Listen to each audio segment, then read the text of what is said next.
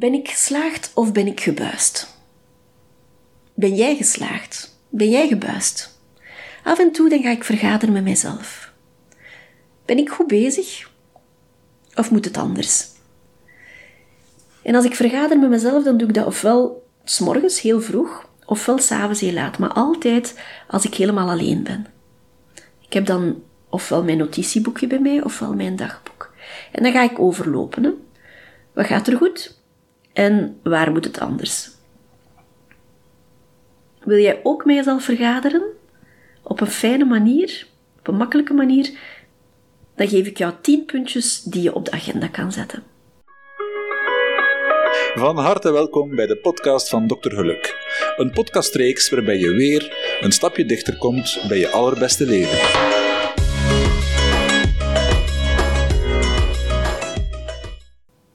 Op dit moment is de vakantie gedaan, maar je kan het op elk moment doen. Hè. Vergaderen met jezelf. Je kan dat op het einde van de week doen, je kan het op het einde van de dag doen, je kan het op het einde van het weekend doen. Ik doe het nu op het einde van de vakantie. Ben je goed bezig? 10 puntjes op de agenda. En weet je, er is niks zo erg als een vergadering die niet efficiënt verloopt. Hè? Een vergadering waar rond de pot gedraaid wordt, waar het niet over de kern gaat. Dus dit zijn 10 vragen waar je voor jezelf wel kleur moet bekennen. Eerste puntje op de agenda. Kijk jij vooral naar wat goed was of kijk je vooral naar wat beter kan?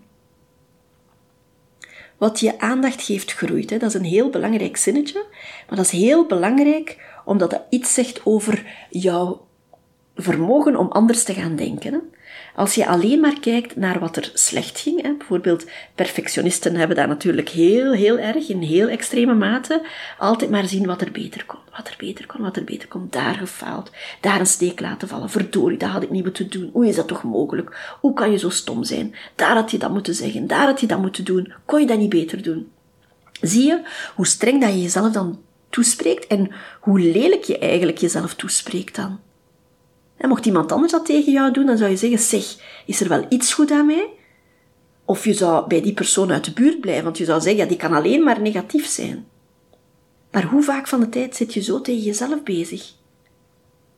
Wat je aandacht geeft, groeit. Dus hoe zou het zijn als jij vooral naar de positieve dingen zou kijken? Van kijk, daar, dat heb ik goed gedaan. Hè? Zoals dat je s'avonds, als je je kindje in bed stopt, ook met je kindje zou de dag kunnen overlopen.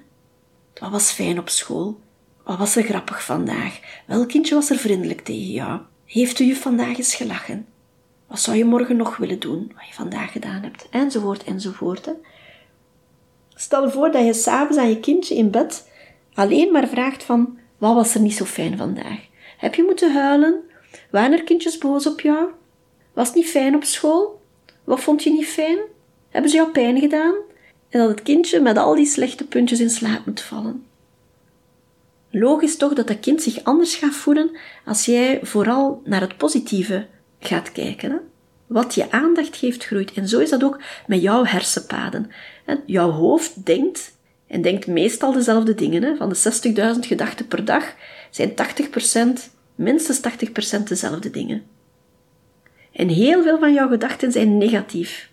Moet maar eens nagaan bij jezelf. Heel veel van je gedachten hebben te maken met zorgen, met piekeren, met uh, kritiek, met problemen oplossen, uh, met streng zijn voor jezelf, met jezelf onder je voeten te geven, met jezelf naar beneden te halen. Dus stop daarmee. Wat je aandacht geeft, groeit. Dus wat ging er goed? Is veel beter dan wat, wat ging er vandaag allemaal verkeerd. Puntje 1. Altijd onthouden. S'morgens als je opstaat en jezelf in de spiegel toespreekt, of s'avonds als je tanden staat te poetsen voordat je naar bed ging. Wat je aandacht geeft groeit. Probeer aan het positieve te denken. Puntje 2. Had je vooral tijd voor jezelf of ging de meeste tijd naar anderen? Denk aan het vliegtuig, denk aan het zuurstofmasker. Eerst je eigen zuurstofmasker opzetten en dan pas de anderen gaan helpen. Hoe was je week? Hoe was je dag? Hoe was je vakantie? Ging je tijd vooral naar anderen of kon je ook voor jezelf tijd maken? Hoogsensitieve mensen gaan vaak in de valkuil trappen van het zorgen voor anderen hè, en van het zichzelf wegcijferen voor anderen. Pleasers gaan dat ook doen. Hè. Eerst tijd maken voor de ander en zichzelf wegcijferen. meestal is er dan geen tijd voor zichzelf. Meestal is alle tijd naar de ander gegaan. Puntje 3. Zat je vooral in je hoofd of zat je ook in je lijf? Je moet eens rond jou kijken. We zijn allemaal veel te veel met ons hoofd bezig en veel te weinig met ons lijf. We zitten naar tv te kijken, we zitten te scrollen, we zitten te praten, we zitten te lezen. Zitten is de nieuwe cholesterol. De gezondheid van mensen die niet bewegen is minder goed dan mensen die vaak bewegen, die veel bewegen. Zat je vooral in je hoofd of zat je ook in je lijf? En dan gaat het niet alleen over bewegen, maar ook om je bewust te zijn van je lijf. Hoe voelt dat lijf zich? Waar zit de spanning? Waar zit het verdriet? Je kan dat met je hoofd wegredeneren. Je kan uh, je verdiepen in een boek of je kan wegvluchten in een Netflix-serie. Maar vergeet niet dat je ook een lijf hebt. Dat lijf wil die spanning kwijt, dat lijf wil het verdriet kwijt, dat lijf wil de onrust kwijt. Doe daar iets mee. Emotie komt van het Latijn en wil zeggen eruit bewegen. Emoties moeten eruit komen. Als je die opsluit in je lijf, dan zoekt dat een andere weg. Dan ga je schouders vastzitten, dan ga je kaken vastzitten, dan ga je, dan ga je maagpijn krijgen, dan ga je hoofdpijn krijgen. Dus die emoties moeten eruit, maar laat het dan ook toe en geef je lijf de kans om die emoties te tonen. Maar ga niet wegvluchten in je hoofd. Hè. Als je zin hebt om te wenen, ga dan wenen. Hè. Your issues are in your tissues. Wenen is een vorm van je zenuwstelsel te gaan reguleren. Hè. Alsof een emmertje overloopt en dat moet er dan uit, om weer rustig te worden, om die spanning kwijt te geraken. Als jij te veel gaat eten, als jij te veel gaat sporten, als jij te veel alcohol drinkt, als jij seksverslaafd bent, als jij gaat binge-watchen. Dat zijn allemaal manieren om je lijf te gaan misleiden en in je hoofd een of andere rust teweeg te brengen. Maar dat is een fictieve rust. Hè? Dat is eigenlijk een soort vluchtgedrag om niet te moeten toegeven dat je lijf zich niet zo goed voelt. Mensen die zich onzeker voelen, die ongelukkig zijn, die naar alcohol grijpen, dat is om, dan, om zich dan beter te voelen. Die zoeken die roes op om de rest niet te moeten voelen. Mensen die zich leeg voelen van binnen, die gaan eten. Die gaan heel veel eten om die leegte op te vullen. Letterlijk, die leegte op te vullen. Maar nadien voelen die zich nog slechter. Dus eten is ook een soort vluchtgedrag. Zit je in je hoofd of zit je in je lijf? Mag je lijf ook meedoen? Wij zijn niet alleen maar wandelende hoofden, wij hebben ook een lijf daarbij. En je lichaam heeft evenveel aandacht nodig. Hoe voelt dat lichaam zich? Wat wil dat lichaam? Wat zijn de noden van dat lichaam? Waar precies zit het wat je voelt? Je voelt iets, wat voel je en waar zit het? En wat zou dat betekenen? Je lichaam weet altijd het antwoord. Puntje 4. Hoe goed kan jij je grenzen aangeven? Ook weer moeilijk voor pleasers, ook weer moeilijk voor HSP'ers, maar eigenlijk voor iedereen. Hoe goed kan jij je grenzen aangeven? Er is ons aangeleerd van flink te zijn. Van als we klein zijn, moeten we eigenlijk in het gareel lopen. Hè? Je ging met je ouders op bezoek en het eerste wat ze zeiden was flink zijn. Hè? Je werd op school afgezet, flink zijn, hè? dat ik geen klachten hoor. Dus dat wil zeggen, loop in het gareel en doe wat mensen van jou verwachten. Pas je aan. Altijd dat aanpassen. Aanpassen aan de verwachting van anderen. Aanpassen aan de verwachtingen van de maatschappij. Hoe goed kan jij je grenzen aangeven? Hoe vaak heb jij het afgelopen weekend, afgelopen week, de afgelopen vakantie ja gezegd waar je eigenlijk nee had willen zeggen? Vorige week deden wij lichaamswerk met een therapeut. Lichaamswerk wil zeggen een soort therapie waar je lichaam de antwoorden geeft. Ons lichaam heeft heel veel wijsheid in zich, heeft wijsheid in zich van generaties en generaties ervaring. Ervaring trauma, maar heel veel ervaring. Dus je lichaam weet meestal het antwoord. Probeer maar eens te kussen met iemand tot wie je absoluut niet aangetrokken voelt. Probeer maar eens te vrijen met iemand als de liefde over is. Probeer maar eens te eten als je overeten bent. Probeer maar eens vriendelijk te doen als je, als je een afkeer voelt bij iemand. Probeer maar eens te lachen als je het cadeautje echt niet leuk vindt. Ons lichaam weet meestal meer dan wat ons hoofd weet. Het is de kunst om er naar te luisteren, om, te, om na te gaan van wat vindt mijn lichaam hiervan. Hè? Zou ik dan ook nog ja zeggen? En kijk eens na van wie komt de vraag. Is dat iemand die het goed met jou voor heeft, of is dat iemand die gaat manipuleren? Vorige week hoorde ik nog zeggen: een verzoek is pas een mooi verzoek als je zowel een ja als een nee als een misschien kan verwachten. En als er eigenlijk alleen maar een ja wordt verwacht, dan is dat misschien een eis die verpakt is uit als een verzoek. En dan gaat het om manipulatie. Dan is het geen mooi verzoek, maar dan is het manipulatie. Kijk eens na hoe vaak jij ja zegt tegen je goesting en waarom je ja zegt. Ben je bang voor afwijzing? Ben je bang voor de reactie van de ander? Is het uit gewoonte dat je altijd, altijd ja zegt, omdat je jezelf wegcijfert? Omdat je niet meer voelt wat je zelf wil? Dus hoe goed kan jij je grenzen aangeven? Puntje 4. Puntje 5 van de vergadering met jezelf. Zit jij liefst in je comfortzone of mag het iets meer zijn? Kan jij ook voor groei gaan? Ben je dat visje dat liever in die kleine bokaal wil verder zwemmen?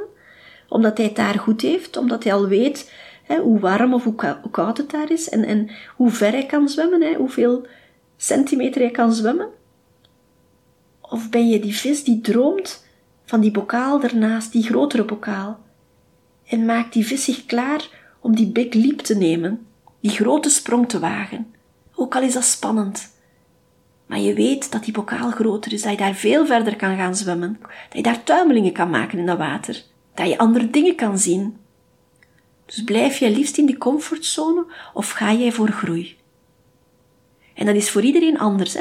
En dat kan in de loop van je leven veranderen. En dat kan zijn dat je maar een paar sprongen moet nemen in je leven. Maar wel belangrijke. En er zijn mensen die voortdurend sprongetjes nemen. Kleine, maar voortdurend zijn ze aan het springen. Voortdurend zijn ze altijd maar naar een grotere en een grotere bokaal aan het springen. Omdat het leuk is om iets anders te voelen. Omdat het fijn is om iets anders te doen. Omdat ze voelen van, eigenlijk kan ik verder zwemmen. Ik blijf niet in die kleine bokaal. Er is iets groters voor mij weggelegd.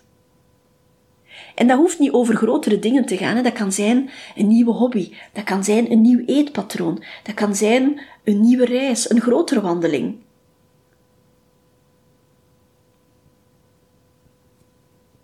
Ben je iemand die graag in die comfortzone blijft zitten? En waarom is dat dan? Is dat omdat je te weinig bevestiging krijgt en eigenlijk die bevestiging wel nodig hebt? Is dat omdat je bang bent dat het zal mislukken? Ben je bang voor falen? Want falen is niks negatief. Hè? Falen is vallen om nadien weer op te staan en om er een les uit geleerd te hebben. Alle mensen die grote successen behalen, hebben eerst heel veel gefaald. Er is zo'n mooi filmpje van Michael Jordan en die zegt van ja, ik ben de grote man, maar je weet niet hoeveel ballen ik misgeslaan heb. Je weet niet hoeveel keer ik gevallen ben. Je weet niet hoeveel ik moeten doorstaan heb om tot dat succes te komen. Dat is een heel mooi filmpje op YouTube. Elke rups die een vlinder wil worden, moet eerst uit die kokon breken en groei kan pijnlijk zijn. Maar als je alleen maar denkt aan dat pijnlijk stukje, ja, dan blijf je zitten waar je zit. Maar als je denkt aan wat er nadien komt, dan heb je misschien wel de moed om verder te gaan. Hè? Puntje 6. Ben je overprikkeld of onderprikkeld? Hè? Aan het einde van de dag, aan het einde van het weekend, aan het einde van de week, aan het einde van de vakantie. Hoe zit het met jouw prikkeling? Ben je onderprikkeld of ben je overprikkeld? Zit je hoofd vol, vol, vol? Heb je veel te veel prikkels binnengekregen? Hebben al jouw zintuigen het hard te verduren gehad? En is het tijd om te gaan landen, om alles te laten bezinken? Of ben je eigenlijk onderprikkeld geweest? Ben je ingedommeld? Ben je uh, in slaap gevallen? Was het saai? Heb je iets anders nodig? Heb je meer nodig? En als je het niet weet, ben ik nu overprikkeld of onderprikkeld? Ga dan eens wandelen en de antwoorden komen vanzelf. En met wandelen bedoel ik wandelen in de natuur. De natuur vraagt niks, de natuur geeft jou alleen maar. De natuur geeft jou rust, geeft jou balans, geeft jou antwoorden, geeft jou zuurstof letterlijk en figuurlijk.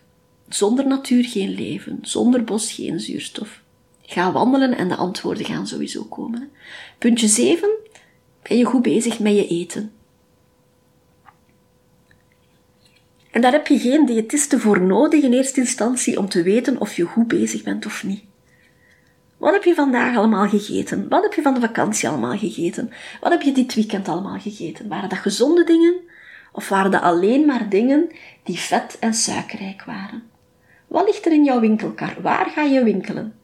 Als je gaat winkelen op de markt, heb je meer kans om gezonde voeding mee te brengen en onbewerkt voedsel mee te brengen dan dat je naar de supermarkt gaat. Met al die potjes en al die plasticjes vol etenswaren die, die bewerkt zijn en waar veel bewaarstoffen of, of smaakversterkers aan toegevoegd zijn. Als je je inkopen doet op de markt, dan ga je groenten meebrengen, dan ga je fruit meebrengen, dan ga je gewoon vlees meebrengen, zonder dat dat bewerkt is, zonder dat dat gemarineerd is, zonder dat daar heel veel stofjes aan toegevoegd zijn. Kom je aan 600 gram groente per dag, eet jij verschillende kleuren van groenten. Hè? Denk aan de regenboog. Alle kleuren van groenten zijn belangrijk. Want in de ene groente zit dit vooral en in de andere groente zit een andere voedingsstof. Eet jij fruit? Of ga jij vooral voor die chocoladerepen, voor verpakte koeken? Kijk eens hoeveel ongezonde vetten daarin zitten, hoeveel verzadigde vetten, hoeveel suikers daarin zitten. En eigenlijk weet je het wel wat je moet eten hoor. Als je intuïtief gaat eten, en daar ga je hoe langer hoe meer beter in worden, dan ben je goed bezig. Hè? Heb je honger of eet je nu vooral uit goesting? Ga je eten uit troost of uit verveling? Ik ben momenteel bezig met een, uh, een challenge die ik mezelf opgelegd heb van een maand geen suiker eten. Dus geen koekjes, geen koffiekoeken, geen snoepjes, geen uh, koeken, geen tussendoortjes die zoet zijn. Alleen maar gezonde dingen. Ik eet fruit, ik eet framboosjes als ik zin heb in iets zoets. Maar als je goed stilstaat bij je lichaam, dan weet je wanneer je, je goed bezig bent. Hè? Je gaat jezelf veel beter voelen. Want die suiker maakt ons moe. En altijd maar eten maakt ons moe. Probeer die eetmomenten ook te beperken. Hè? Drink jij genoeg water? Je weet van jezelf wel of je goed bezig bent. Hè? Haal jij veel uh, afhaal? En luister eens goed, afhaal is heel dicht bij afval. Hè? Hoeveel voedzame stoffen zitten daarin, in die pizza die je laat leveren? Puntje 8. Doe jij graag wat je doet? Zit jij op de juiste plaats? Hoe meer plezier je ervaart in je leven, hoe hoger de frequentie waar je op vibreert. Je weet, dankbaarheid, liefde en plezier zijn de hoogste vibraties.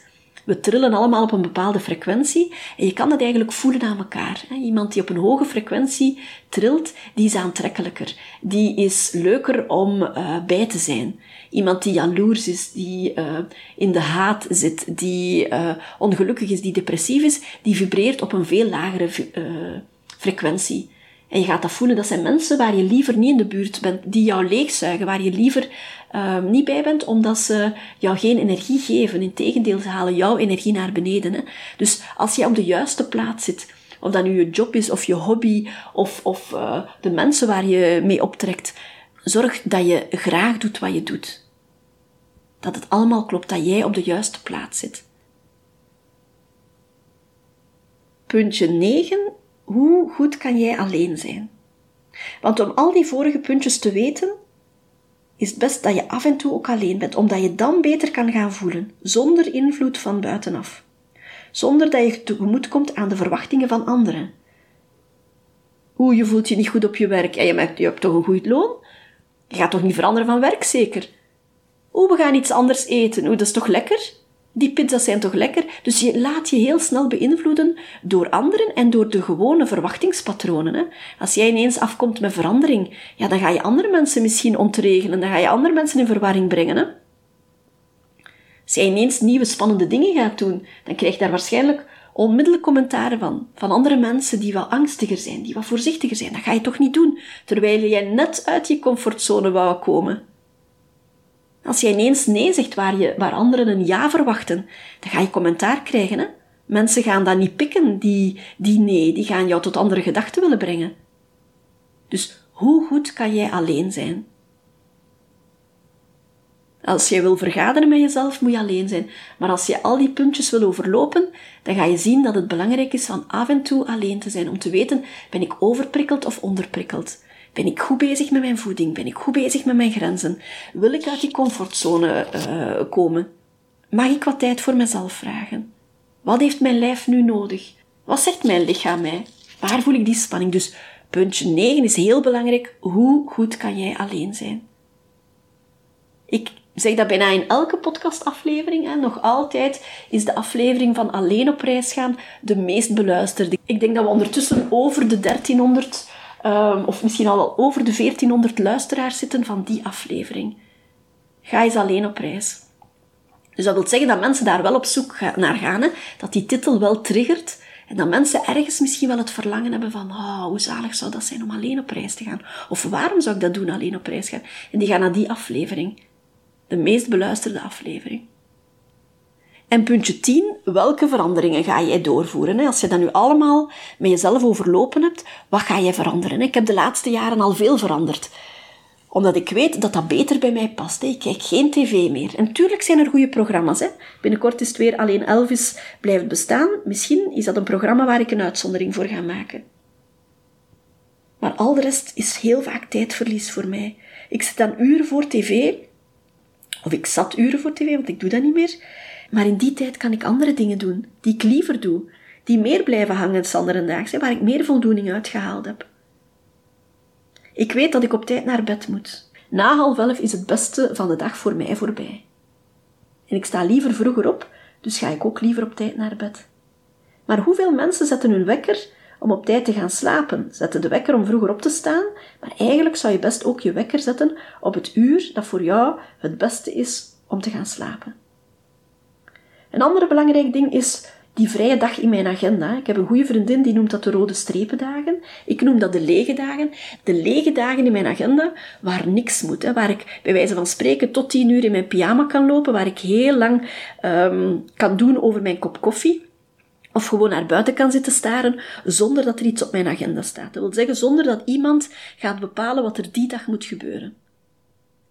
Een dag waar ik niet geleefd word door anderen, maar waar ik zelf mijn dag kan bepalen. Het verloop van mijn dag kan bepalen, naar gelang hoe ik mij voel. En heel gek zijn dat de meest productieve dagen achteraf bezien. Want alles mag en alles kan naar boven borrelen. Dat zijn mijn meest creatieve dagen. Heel belangrijk ook voor mij is dat ik genoeg kan bewegen. Dat ik op tijd kan gaan zwemmen, dat ik op tijd kan gaan wandelen, dat ik heel vaak terug in mijn lijf kan komen. Uit dat hoofd, uit dat denkend, piekerend, malend hoofd, dat heel kritisch is, dat heel veel overdenkt. Ik ben hoog, ook hoogsensitief, maar ik wil uit dat hoofd. Ik wil terug in mijn lijf. Ik moet voelen wat mijn lijf nodig heeft en ik wil dat lijf ook laten meedoen. Ik ben geboren met een lichaam en dat lichaam moet ook verzorgd worden. Daar moet ook naar geluisterd worden. Voeding is heel belangrijk voor mij. Ik weet dat ik gelukkig word van onbewerkt voedsel, van heel veel groenten, van heel veel fruit, van weinig rood vlees, van gezonde dingen, niet van bewerkt voedsel. Daar word ik ongelukkig van. En dat is ook bewezen. Hè?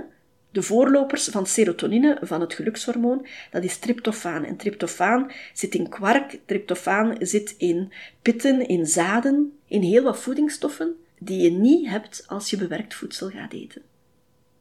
Ook belangrijk voor mij, wie of wat krijgt mijn tijd? Heel belangrijk, dat gaat over prioriteiten. Als ik vanavond sterf, dan wil ik mijn tijd, mijn energie besteed hebben aan de dingen of de mensen die voor mij het belangrijkste zijn. En wat ook heel belangrijk is, is zingeving. Ga dit eens na voor jezelf. Vind jij de zingeving in jouw job? Het is ook bewezen, hè? mensen zijn gelukkiger als ze zingeving vinden. Twee groepen mensen, even rijk, alle luxe, maar de mensen die zingeving hebben in hun job, die zijn gelukkiger dan die mensen die ook alles hebben, maar die eigenlijk um, ja, geld verdienen om het geld, maar niet om de zingeving die erachter zit. Je kan een kapster zijn en heel veel voldoening hebben omdat je s'avonds uh, mensen mooier gemaakt hebt. Je kan poetsvrouw zijn, je kan heel veel zingeving vinden in je job, omdat je er voldoening uithaalt als je een huis achtergelaten hebt. Vind jij genoeg zingeving? Voilà, heel wat puntjes om over na te denken, uh, om eens bij stil te staan. Op de duur wordt dat ook een gewoonte. Hè. Nu lijkt dat heel veel werk, tien puntjes overlopen. Bij mij is dat al een gewoonte geworden, als je dat regelmatig doet. En als je gaat uh, vergaderen met jezelf, vergeet die hiërarchie van die CEO met zijn kaderleden. Hè. Die gaat zeggen van dat en dat moet beter en dat en dat is fout gegaan. Nee, vergader met jezelf en zich op het einde, zoals een monitrice op het einde van het kamp tegen jou zou zeggen, of zoals een, eh, een lieve juf op het einde van een schooljaar zou zeggen tegen jou van, weet je, je bent goed bezig, ik zie wat er in jou klaar zit en het is een plezier om jou erbij te hebben. Ik hoop dat we volgend jaar nog gaan samenwerken, want het is een plezier om jou in de klas te hebben, het is een plezier om jou op het kamp in de groep te hebben. Veel succes! Je vindt mij terug op www.doktergeluk.com ik heb een Instagram-pagina onder Dr. Geluk, ook een Facebook-pagina onder eh, Dr. Geluk. Laat mij weten wat je ervan vindt. Geef mij tips voor nieuwe afleveringen. En abonneer je als je geen enkele aflevering wil missen. Weet dat jij aan het stuur staat van jouw leven. Dat jij de kapitein bent van jouw leven. Jij kan kiezen wat jou gelukkig maakt. Hou je goed en tot de volgende keer.